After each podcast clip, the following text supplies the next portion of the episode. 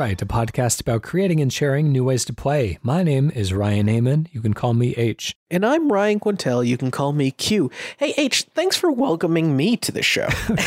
yeah, I, I, was I was speaking to. There's nobody else on this conference call. Who else would I be talking to? Not, none of the voices in my head or anything like that. I only speak to people that uh, that have a chance of replying back. I'm not a crazy person. I just realized as you did the intro, um, for for whatever our 200th however many episodes we've been doing this we're on 176 i believe 176 episodes all right go us i was like oh you know maybe he's been welcoming me this whole time and i have not graciously accepted your welcome warmly so I apologize. I'm I'm here to finally accept. This is a this is a great kind of coming of age moment for any vampire, um, accepting the invitation in. Yes, Yes, yes, yes. And I I think now I can kind of run amok, which is really exciting. It's true. what have you been uh, What have you been playing lately? I think it's been a little while. I, I, guess we should again put in context. We are recording this before the election, so if we seem um, unnecessarily chipper, depending yeah. on what happens. That's the reason. If we seem appropriately relieved with the state the world is in, we don't know one way or the other at this point. But, no anyways, idea. question on the table video games. What have you been playing? What have I been playing? Um, I'll tell you what I recently purchased. I went out, you know, Hyrule Warriors, the sequel, is on the way. Mm, yeah. And I played Hyrule Warriors uh, the first time on Wii U, and it was really at the end of anything resembling a romance. Three Kingdoms or otherwise. exactly, right. I was like, you know what, maybe I need to give Hyrule Warriors another shot. So I went out to get a copy, and lo, it is nigh impossible to find. I mean, it, it's still on the eShop. that, that's true. Yeah.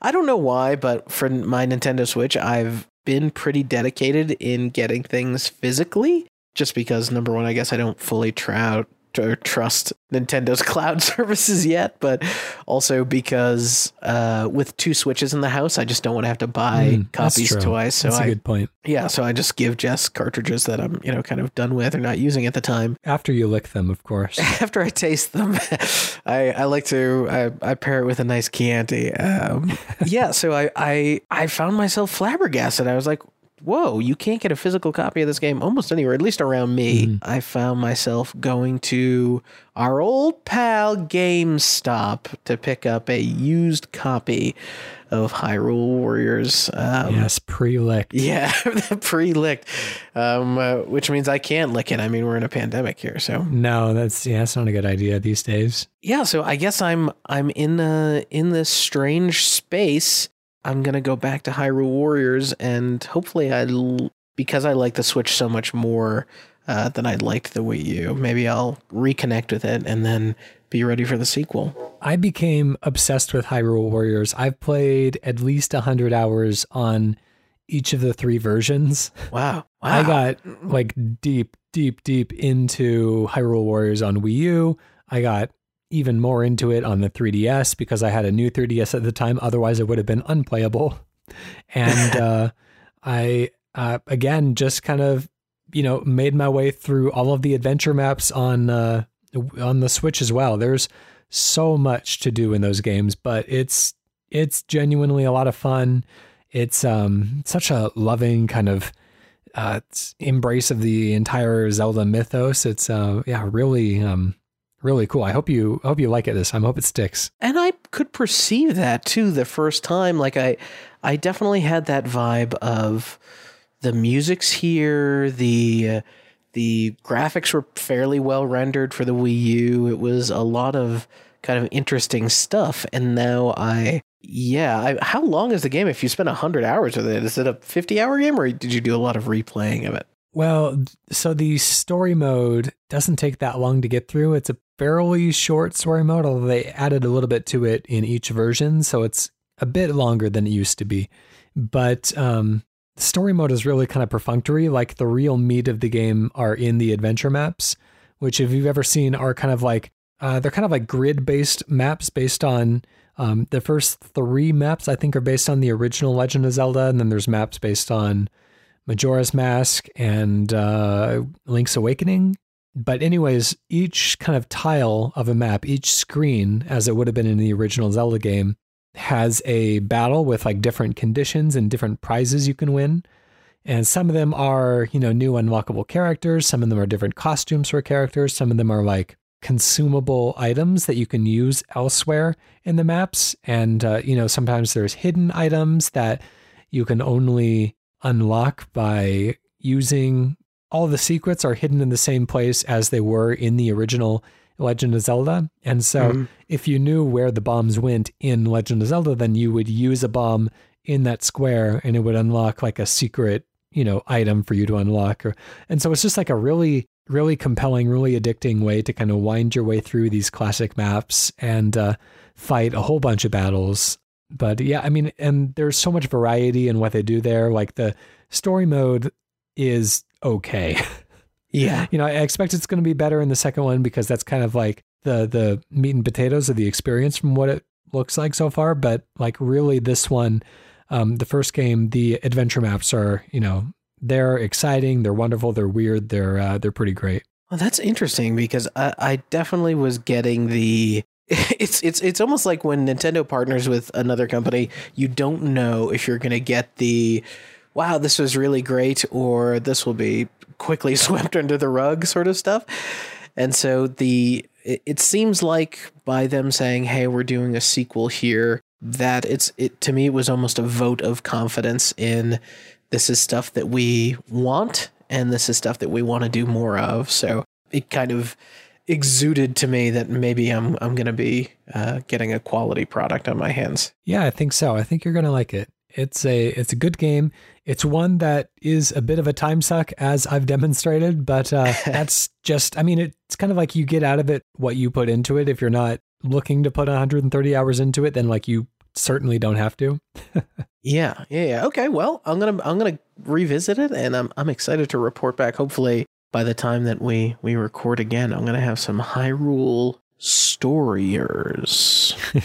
All right. Well, We'll check back in on that next time. But uh, for now, uh, what is your video game pitch of the week? We said it. We're we're recording before the election, so I wanted to try a game about voting, but trying to make it a little bit more not uh, not SimCity, not big macro voting, but rather micro voting. So imagine a Stardew Valley like experience where you're in a small town.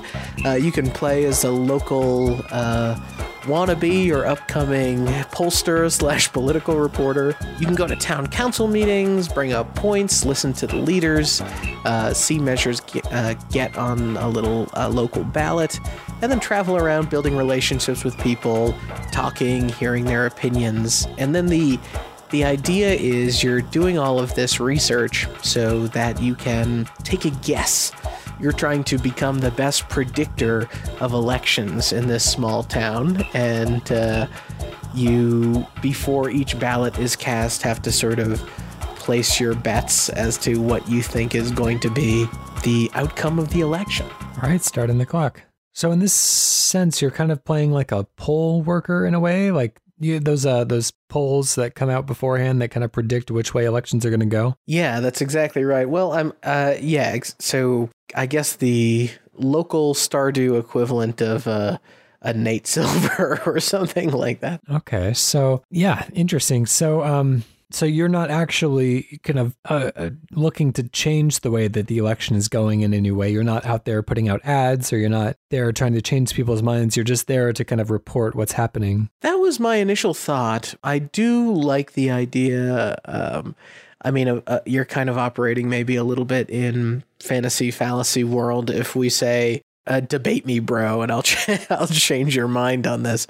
But um, you know, maybe there's something there it would be really cool if this could incorporate, you know, some of the different uh, tools that these people actually use to tabulate their predictions and stuff like that, uh, and can really teach and kind of demystify some of that process. You know, it seems like it seems so like kind of ethereal in a way. Like whenever I see those numbers come out, the only thing that I know is like, well, they didn't ask me. So like, how do I, like, there's, mm, yeah, I don't yeah, know. Yeah. It doesn't always feel like there's a lot of transparency into the process of collecting the numbers and making the predictions. If we gamify it, this might be a good way of like really kind of educating about the process. Yeah, so I one of the things that I do I think that that could be actually really cool in terms of being able to like find some sort of maybe you have a little home setup or or a a really offline version of modeling software, an abacus or something. I don't know, mm-hmm. where you're in the same way that the House of Representatives, they literally are trying to count the votes um, and you're trying to keep these votes under check in some way where you're like okay well by my count i think it's this and uh, then the vote comes out and you get to find out just how close you were to the whole thing would this be kind of like a fantasy uh, country that you're following or would it be based on actual united states and following actual kind of voting habits because that could kind of give people an advantage yeah i think you'd almost want to perpetually have this small town in that impossible swing state territory where, you know, what you actually have to do is go out day by day. You only have so many hours in a day, and you want to have those conversations with people to find out, hey, what do they think of the current law? Or have they heard about what's on the ballot? Are they happy with how the mayor's been doing? That sort of stuff. And trying to find ways to weave in a story about people's opinions and I think you could use it as a tapestry to show to tell the tales of the type of voters that there really are, right? Whether these people are undecided, whether these people are completely dejected with the system, right? These are all true uh, in reality. And I think it'd be interesting to find characters that are stand-ins for all the experiences that voters can have in a in a democratic system. Going back to the kind of original point that we were talking about here, how do these numbers come to be? You know, are they talking to people on their way out of primary polls at polling stations? Are they mailing people or contacting people via phone? Like what what would be the experience that we would be essentially emulating here? That's a good question. I, now that you say that, I think that you could maybe, in the same way that Stardew ends up getting quite complicated as a management sim, I think you could simulate multiple avenues for collecting data. So, whether or not you um, find yourself one week slowly recruiting a small group of volunteers that are going to different locations throughout the day, and if you have volunteers signed up on different days of the week, then you don't actually have to make as extensive rounds or spend your energy trying to get as many people as possible, but rather go more deeply on an issue with, you know, select individuals. But I do think one thing that like Stardew does is you get tired just from walking around. I think you need to almost get tired from conversation in this game of like you just get tuckered out talking to people because you know pollsters must. Yeah, I mean that's uh that seems pretty uh pretty true to my experience as well. True story. I had a I had a woman call me, a sweet, sweet, sweet old lady, and I I said to her before she hung up, she was asking me questions about my voting, and I before she hung up, I said, "Hey, thank you so much for calling me, and I appreciate that you volunteered for someone." And she she was shocked. she, she was this little old lady saying, "Oh, oh, something nice." So I do think that there's maybe some way to play with that expectation of you know, maybe one day there's a way to call a bunch of people on the phone um, and see if you get hangups or see if people. Uh, mm. I love the idea of creating a character who's perfectly nice in person, but chews you out all the time on the phone. That feels like almost a Zelda character or something. Okay, so these would actually be like reoccurring people. These wouldn't just be kind of like nameless, faceless like they would be people that you would kind of get to know over time then? I think so, yeah. And then you, you know, you start to learn uh, you you'd be able to learn in advance if you go to a city council meeting. You're like, well, so and so, they're not going to like this. I like that. It reminds me of uh, Parks and Recreation, where you would see kind yeah. of the same townspeople kind of in various settings. At Paunchburger, there should be a little corporate uh, entity in the town too that that counter campaigns and gets people to change their mind. And you gotta try and uh, you're both at war with uh, the Paunchburger stand-in, and I think uh, knowing that you can maybe get answers out of people with uh, a tie-in or a coupon to the local. mm, interesting. yeah, ways to uh, you have to navigate like endorsements to get more visibility of your poll station versus something that would actually drive people one way or the other. Yeah, right. Exactly. Now, I- I, I kind of wrote this down because I'm I remain kind of unsure about it as a concept, but I was thinking that you could potentially have some mechanic where if you get popular enough or enough influence that you have the chance of kind of running for office in this game, but I don't know if that's just, you know, uh, too far. Yeah, I mean that would be a very different type of simulation entirely. It would be, you know, very different. Uh, I mean, there are games that are like that, games that kind of simulate race for political office. So you know, we could definitely look into that. But if we really want to focus now on at least this first portion of the game, where you're just kind of reporting data, and trying to make it as reliable as possible, what would be like? What would be the end game in a way? Like, like you are hoping to get a correct prediction, but if you do, do you just get like a nice victory screen or do you get what currency that you can carry over into your next run? Like, what, what are we working towards essentially? Oh, that's interesting. You know, I think as your prediction rate goes up and down, I like the idea of, you know, keeping this thing feeling like it is truly a small town and the stakes are kind of low. But what if you just have a little local newsletter that you put out and and people subscribe to it and your subscribers go up and down and of course the the money that you're making goes up and down uh, along with it. Okay, so what do you do with uh, money if that's the kind of currency that the game is going to be rewarding you with? I think now, once you introduce the idea of an economy of any sort, then you can very easily start to transition into things like what tools you have access to to poll people, potentially how many Okay. volunteers you can hire because you can buy supplies and stuff with them. You can, you know, uh, you you just have a lot more access to accomplish something. So I do think that there's the idea of resources and, and what ones you have access to are totally based on your subscribers, and your subscribers want you to to be right. Okay, so you can improve your polling, uh, your reliability in a way. Ultimately, like ultimately, the goal being kind of a one to one recount of, of what the the voting actually turns out to be. Is that kind of a exciting enough end game that like once people get 100% accuracy, then like that feels like a satisfying game experience? That's a good question.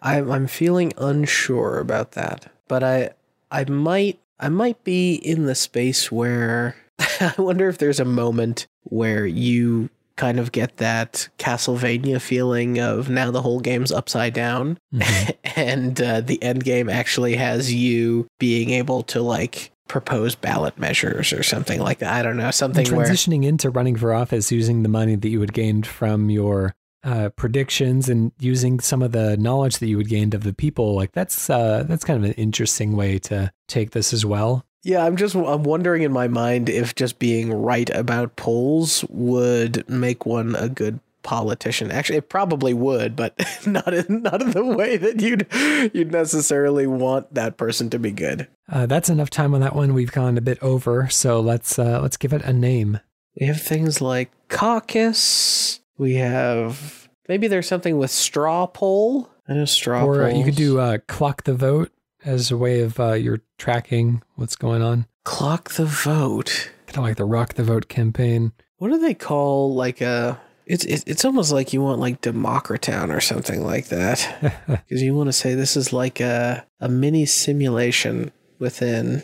Let me just quickly Google. voteland uh, I'm looking at thesaurus and political words. This is a bad move. Republic, something about republic. republic commandos yeah, I wonder if you call it Commonwealth. Commonwealth. Interesting. Is a commonwealth a democracy or is it another type of government? I don't use that It's, word often enough to. Political or geographic area. Okay, well, I think that uh, It think that kind of works. It's, it's not not exactly exciting to be to be fair. You know, I'm from Massachusetts, and we call ourselves the Commonwealth of Massachusetts. Okay, well, yeah. If if you feel like that, uh, if you feel like that, you know, means something to to you who have you know lived in places that do use that term. It's just like it's a kind of a meaningless term to me. But if it means something to you, then I'm okay with it. Wow, there's a crazy cat screeching out my window. Can you hear that? Heard a little bit. Oh my god! Colorado cats. All right, sir. I think you owe me a pitch now. Okay. So, what I want to do is a game where you are searching for extraterrestrial life using somewhat realistic tools that actual astronomers would use. So I was just thinking about like I have that image in my mind of uh, I don't even know what they're called. Those um, gosh, the, the word is almost there, but those those tools that kind of track waveforms and you turn the knob to try to match the waveforms together. Oh yeah, yeah, yeah. It's it's commonly like a mini game. I feel like Oscilloscopes, is that it?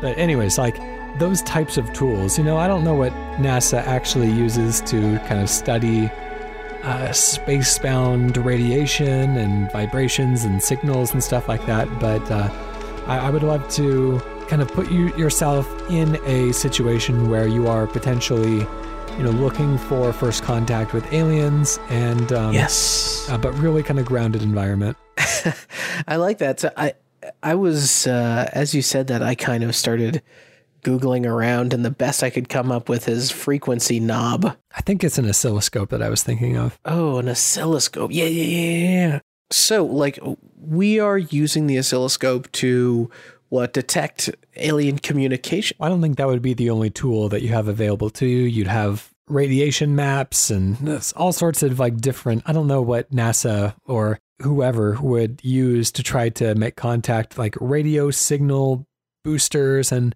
maybe you could even launch satellites as relay points to try to make contact with aliens out there or to search for light discrepancies or radio signals in different quadrants. Like it's all about like using earthbound tools to try to kind of narrow down your search, launching something into space to try to get more kind of sensitive tools closer to these uh, kind of interesting areas where you might find something.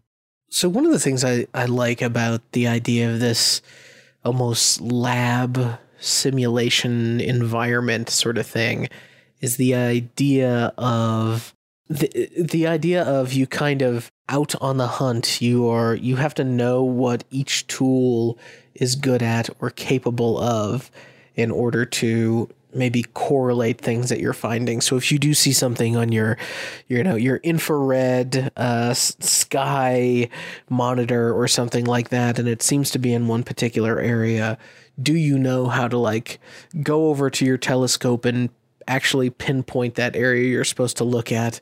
Um, and if you're not quick enough with those and know your way around the tools enough that maybe you miss your opportunities, these are almost like UFO sightings, right? Yeah, I wonder if uh, UFO sightings could kind of play into this as well. You know, you, you'd assume that most UFO sightings are either kind of mistakes by common people or I don't know what it is, but like UFOs always seem to appear over like isolated farms and people that seem a little suspect anyways. Not always the case but oftentimes. And so you you wonder like how many of these leads actually lead to anything useful. But uh, yeah i don't know if that would complicate things. If if the primary task of the game is looking for traces of life light years away whether you know that would it would be useful to have uh, to be able to kind of follow what's happening on earth as well. Yeah that's interesting. Um and and you kind of I think what you want to do is have a system of of checking and validating whether or not something is true, right? Like something where like a claim is uh, there's thinking that you intercepted something, and then there's that thing being uh, verifiable in some way. I think it's just if you start noticing patterns in space, and I've kind of seen this done before is whenever they detect something that seems like a pattern uh, that would come from either somebody trying to communicate outwards or you know just like trying to determine what is a pattern that originated from intelligence versus something that is a naturally occurring phenomenon that we're just picking up on it's kind of like the longer that you see the pattern go on the more and more confident you can be that it is of intelligent origin until you know, you never kind of 100% confirm until you can, you know, fly over there and shake hands with something. But, but you get down to like, you know, there is a 0.0005 chance of this being a random occurrence. Yeah, I, I like that. So let's say that there's some way for me to to very quickly sort of jump around and to all these different instruments, see if something is a pattern. You're maybe there's some sort of notation tool or something where you can track things over time. Mm-hmm. And then that, I, I love the idea of so many sci fi movies to have that great moment where you, actually this it's kind of a trope where someone like realizes something is Morse code, right? Mm, Uh, yeah. they're like, "Oh my god, they've they've been talking to us this whole time," or something like that, and then um, what they're saying or how they're saying it, like arrival and that sort of stuff. I I love that feeling of somebody's trying to communicate y- with you, but you don't know yet how they are attempting to communicate. So I'm wondering if uh, I'm wondering if there's some sort of language decoding aspect of this as well. Yeah, that's interesting. Uh, you know, the way that uh, there are kind of code breaking uh, games out there and puzzles, even stuff you would see printed in a newspaper where you have to you know, break codes. I mean, like games that are intentionally set up that way, not people finding anagrams and stuff hidden in the news. Uh, I guess yeah. everything's a game if you are paranoid enough. but uh, you know, I think that there's yeah, there's a kind of fun side of that as well. And like we don't know what language these aliens would be talking in, so sometimes it could be kind of like Arrival, like trying to figure out as you go, like what uh how it communicates, how it thinks, what different, you know, things could mean depending on how they're commonly paired together. I don't know. It it's such like a it seems like such like a meaty subject matter that like I don't even know where to start entirely. I think one thing that you could just make very simply is when you identify something, being able to record it in some way, and once you have something recorded, being able to process that recording through multiple techniques. I think that that to me is in the in the ballpark of like archiving slash uh, being able to refer back to something in such a way that you don't ever really lose progress, but you're almost always recording things and adding them to an archive. And maybe you are. Can you imagine if it was actually extremely rare to find something of of import and to do Yeah, the definitely. yeah the technology thing of just sick all your you know hundreds of thousands of people who might be playing this game on it and see if any of them can find this Yeah, and how how heartbreaking must be to kind of follow a bad lead, and uh, how even you know if you if you kind of built your understanding off of something that ended up being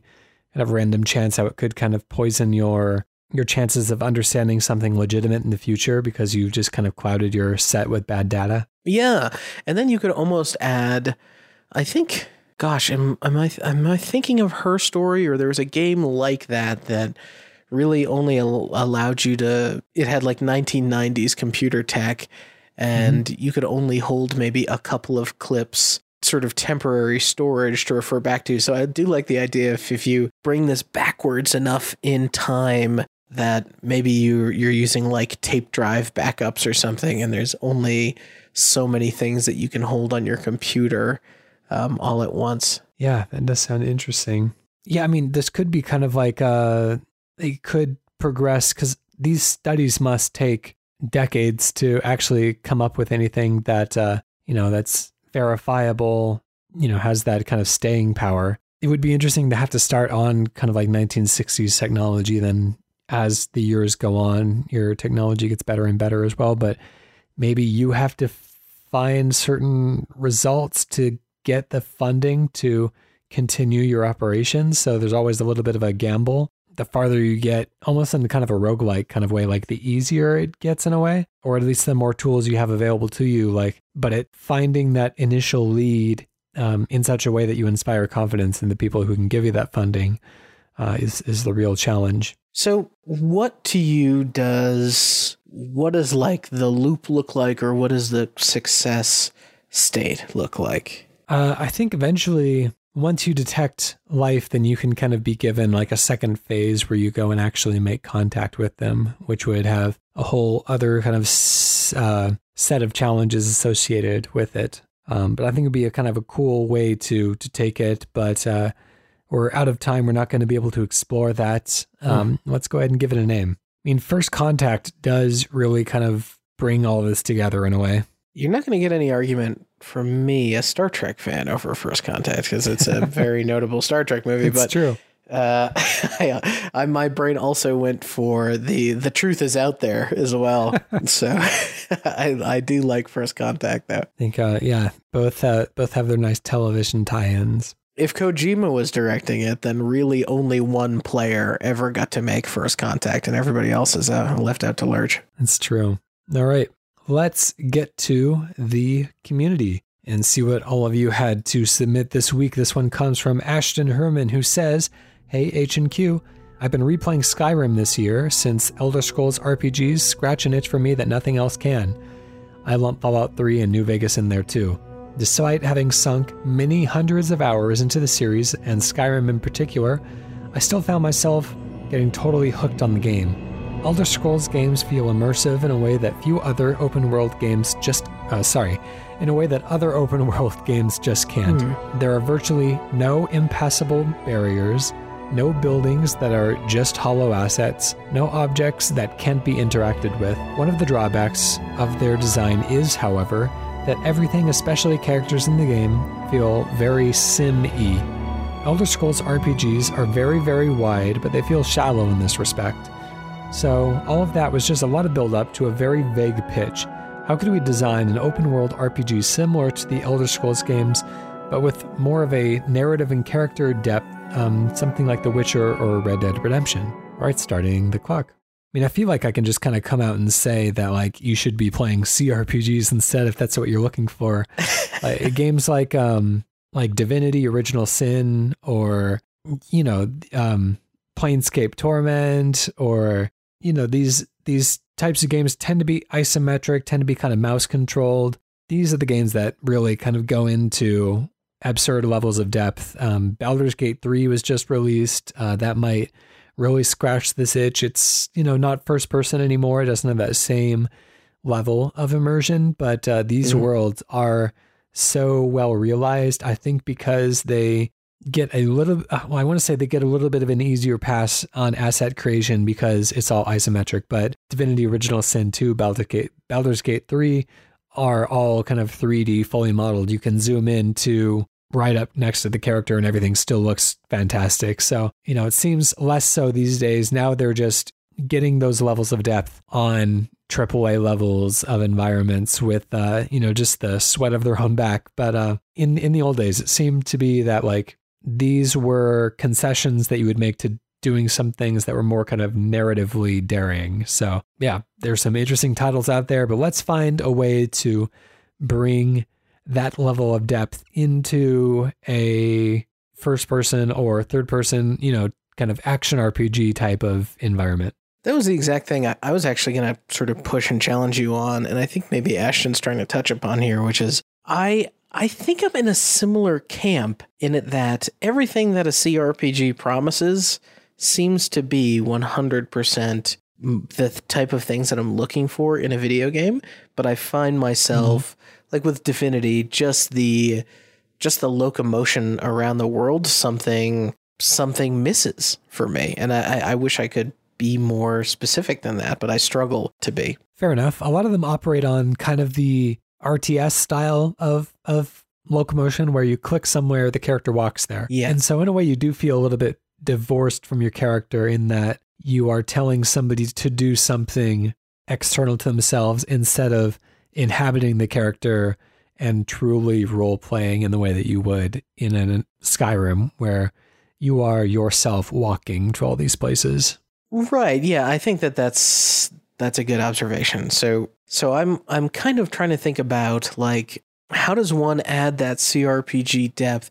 And I know that we're we're about to enter a new generation of consoles, right? And so much of what games design looks like is heavily influenced by well, just how powerful the hardware of the, at the time is going to be. And we're about to take a leap in CPU performance for the first time in six, seven years. And CPUs are good at running simulations and crunching numbers and doing things with all the sort of cores you have access to. So I'm trying to think about in the way that I've originally played. Um, many of us played Oblivion on 360. Mm-hmm. The idea of walking into this world and people are walking around and seemingly going about their day. And I, I think I remember Todd Howard being on stage and saying, "Look, these people have lives." I mean, they done they didn't, right? But uh, that was kind of the promise of that era of gaming. And so, where do you think that type of stuff kind of belongs, or or or should be? I think I've delivered this pitch specifically on the show before, so I'm not going to go fully into it here, but like I've always dreamed of, you know, getting to the point where we can have kind of a Grand Theft Auto style game where each character is kind of procedurally generated with like a life that they live and like a story that is specific to them. And instead of having a main character, you would kind of inhabit the life of a random character and there would be some sort of a narrative conceit, something for your character to accomplish you know, you would get out there, you would go through the kind of regular Grand Theft Auto, you know, meeting other characters and doing crimes and shooting people or whatever it is that gets your character to where they need to be. You know, they have those ambitions kind of like the Sims do. Um, mm-hmm. But it would be like a permadeath system so that once your character is killed or if you get into a bad enough traffic accident or something, then like that character is dead.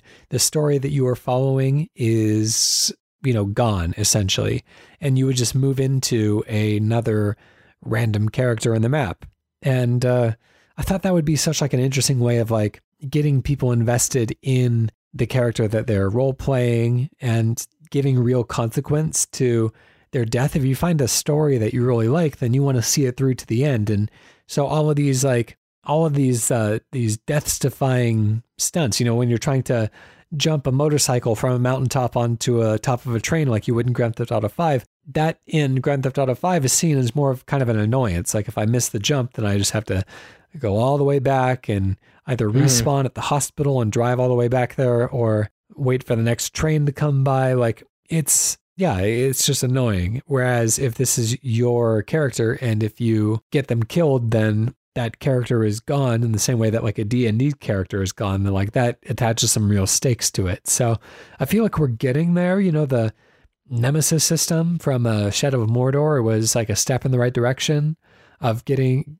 giving characters like a kind of like a game spanning sense of progression uh, even when they're not on screen and even if they're not the main character the sense that like the game world remembers who everybody is and gives them each identities that can change and be shaped by the events of the game. And then uh, Watch Dogs Legion might kind of push it uh, another step in that direction where characters are essentially procedurally generated and uh, can join or leave your DedSec group at any time. And uh, if they die in the mission, if you have permadeath mode on, then uh, that character is essentially gone. You have to go recruit somebody else. So I feel like we're getting close. I heard we're yeah we're approaching that future. I heard I don't know if this is true, but one of the things I did hear was that um, Watch Dogs Legion even has some kind of mechanic where you can do something and say get someone hurt or um, try and uh, you know you're recruiting somebody maybe a mission goes wrong or something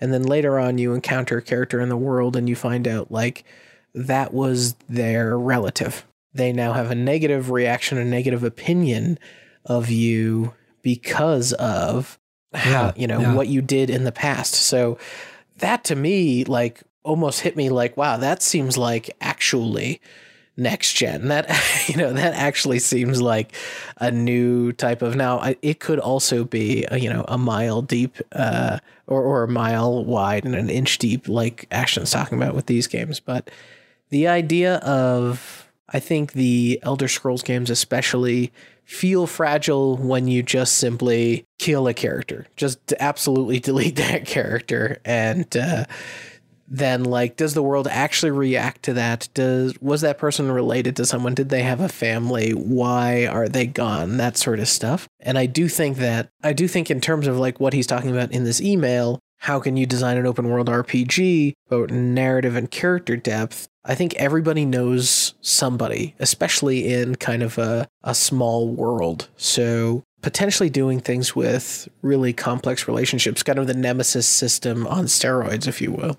Yeah, we're um so we're getting some interesting directions. We only have a little bit of time left. So let's uh let's see if we can wrap this back into a like a tone, a setting, like something that we can something we can picture in our minds. So we have kind of a living world of people. Um, I think if we set this in medieval times, at, at least I always think about like either the world population being smaller back then or something, but it seems like you could realistically like come up with a life for every character to lead. You know, you're not working with like New York City levels of people, you know? So like I would I would love to kind of keep this medieval in a way and uh Yeah. you know, have a few maybe villages and maybe like a bigger city center and then the farms on the outskirts and stuff, kind of a Witcher style world as well. Would you allow for the economy to collapse from the things that you've done? You know, and then that can affect the uh, lives of future characters that you could play or other people and you know, I would just love like all these systems on top of systems that could all affect each other would be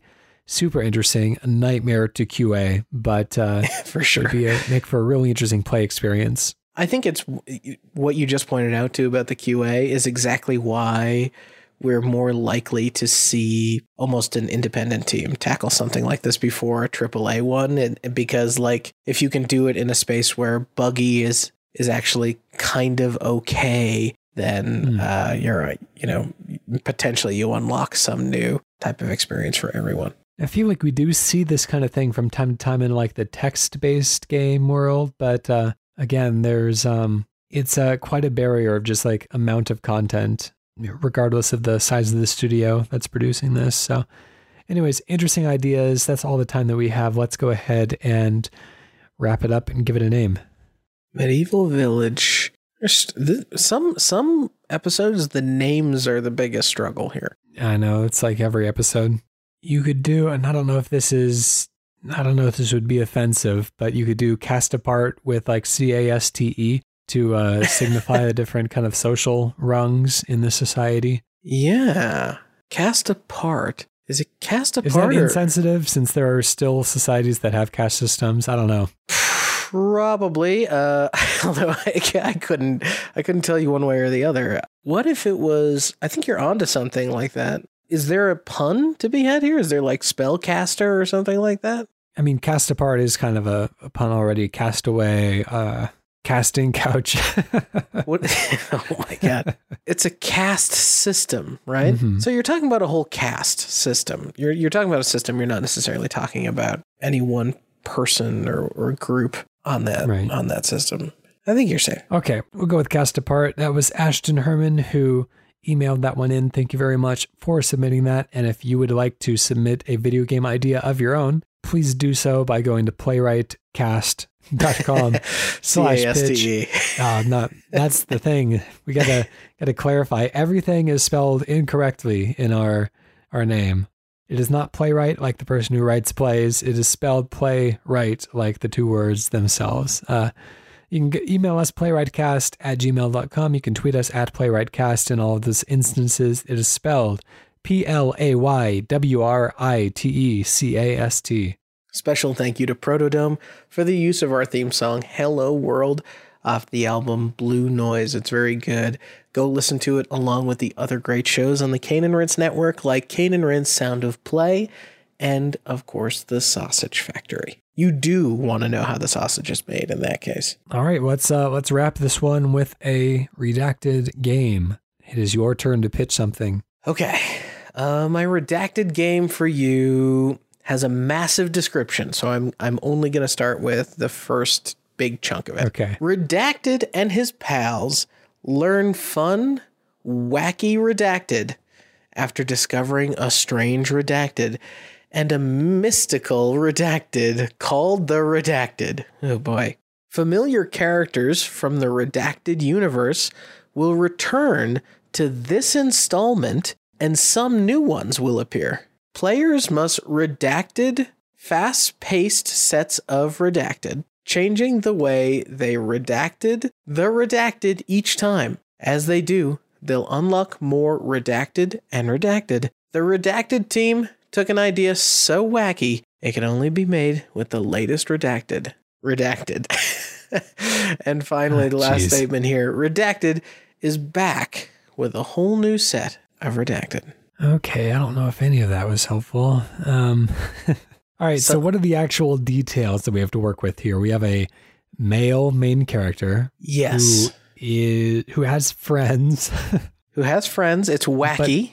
right? Wacky. So his friends might not be the same friends that were in previous games, though. It seems like there's like a mix of new and old faces. yes, that's true. Okay. Uh, let's see. What, what other what, what other kind of concrete information do we have to work on at this point? Yeah, let me help you here. Um, Okay. We know that there are fast paced sets of something Okay. that familiar characters from the redacted universe. So there's potentially a universe of of characters here to pull from. Hmm. It's an idea so wacky it could only be made with the latest redacted, which I think is something. I could here. I will give you one additional sentence that might, Okay. but that's also partially redacted. When redacted stumbles upon a strange device called a redacted, he and his friends use it to learn new redacted that are as fun as they are wacky. Okay, all right. Using a device to learn new things. So, all right. Is this world that all these characters come from a video game world, or is it like an extra media? Uh, this is a world, I would say, from video games. Okay. You would say, though. yeah, I, I, I, pretty definitively. is this an Oddworld game? It is not. trying to think of like series that have been running long enough to really kind of warrant that kind of a description. yeah. Um. With a singular male main character as well. So this would be somebody who, wait a minute, read the description again. I've got something in my mind that might be interesting. Sure. Uh, Redacted and his pals learn fun, wacky Redacted after discovering a strange Redacted and a mystical Redacted called the Redacted. Maybe one of those words doesn't need to uh, to be redacted, and a mystical device called the Redacted. Okay, all right. Uh, familiar characters from the Redacted universe will return to this installment, and some new ones will appear. Players must clear fast paced sets of redacted, changing the way they redacted the redacted each time. Would you like some metadata? Hmm, let's see. If I if I throw out a second guess, could I? I, I don't. I don't want to Could strand you get a myself with one additional guess. Um, I, I want to say something now because it would be really impressive if I got it right. But yeah, at the same true. time, I'm not confident enough to put my weight behind it. it's it's worth a shot. I will I will give you uh, all the cascading hints that you would have received in the interim after after your second guess. okay, I'm going to say that this could be Crash Bandicoot 4. It is not Crash Bandicoot for it. Here's some some metadata. It is a platform exclusive game. Okay. It is the number eighth best game of its platform from 2007. Okay. The number seventh most discussed game of its platform of 2007, and number 21 on most shared. And it has a Metascore of 83. Hmm, okay. All right. So I'm being pulled in the direction, maybe the Jak and Daxter series. I, uh, I will give you this one additional hint. and I don't think this gives away too too much. Okay. But it says familiar characters from the redacted universe. hmm I would say that this universe is tied directly to another universe. Uh, okay. I It's don't it's know what that almost a subgenre of that universe. Oh, gosh. Okay. So there's. So are we talking like not this specifically, but like how Pokemon Mystery Dungeon is a subgenre of the Pokemon universe, or is that kind of feeling we're getting here? Yes, a, a, a little bit. Like that's kind of um, I, I, I, yes, kind of. Like you could almost say that Final Fantasy Crystal Chronicles is like an offshoot of the Final Fantasy XYZ universe, but, but, but taken take into account that they seem to be referencing a specific character. So it's really this character's universe, which is a subgenre of a greater universe. Okay. I I have another idea. Yeah. Ah, but it's not platform specific. Darn. All this uh this conflicting data. There's so much information out there at this point. Can we get like a like a ten and a zero? We absolutely can. Um, okay. This is uh, a zero review. I find no enjoyment whatsoever in this. It's painful to look at. How can I enjoy a game regardless of the controls if I can't stand the graphics? That's a zero. It's kind of a controversial graphic scheme then. Yes. Yeah, yeah, yeah. Uh, I'm just scanning through one of these tens to make sure it doesn't give away too much. okay. I think this is mostly okay. Uh, only, this is from Joseph V, who gave it a 10. Only a loner in a basement with a predetermined mindset could possibly call this game a waste of money. It's an absolute blast. Gamers in my home love to get competitive with this game. Non gamers in my home end up laughing so hard that they hold their sides in pain and wipe tears from their eyes, even those who aren't playing. And I'm talking about social adults, not little children. This game is anything but boring. If you don't like this game, you don't like laughter. Oh my gosh. All right. So it's a very funny game. yes, I would say so. Oh, let's see. Oh, boy. From a sub series within a grander series Mm. from 2007. That is a platform exclusive. Platform exclusive. 2007 was the, uh, that was like the beginning of the Xbox 360 era. Am I getting my dates right there, anyways? Um, so 360, PS3, Wii. 360 PS3 Wii. I would say it definitely is one of those platforms. I was trying to think about like what, you know, what things looked like at that time. What do we have as far as platform exclusives? Uh, so the 360 This is very popular platform exclusive on its platform. very popular. Oh my gosh. Well, I mean, you know, I'm saying very popular, very well regarded, I guess is what I should say. Interesting that you would make that distinction. Ah, okay. All right. I've told you the Metascore, yeah? I think it was like an 84 or something like yeah, that. Yeah, 83. Oh, right. Um, let me just kind of think through at the time, 2007, roughly what was going on as far as platform exclusives go. So we had, uh, now let's see, I uh here God of ready War for was this. running.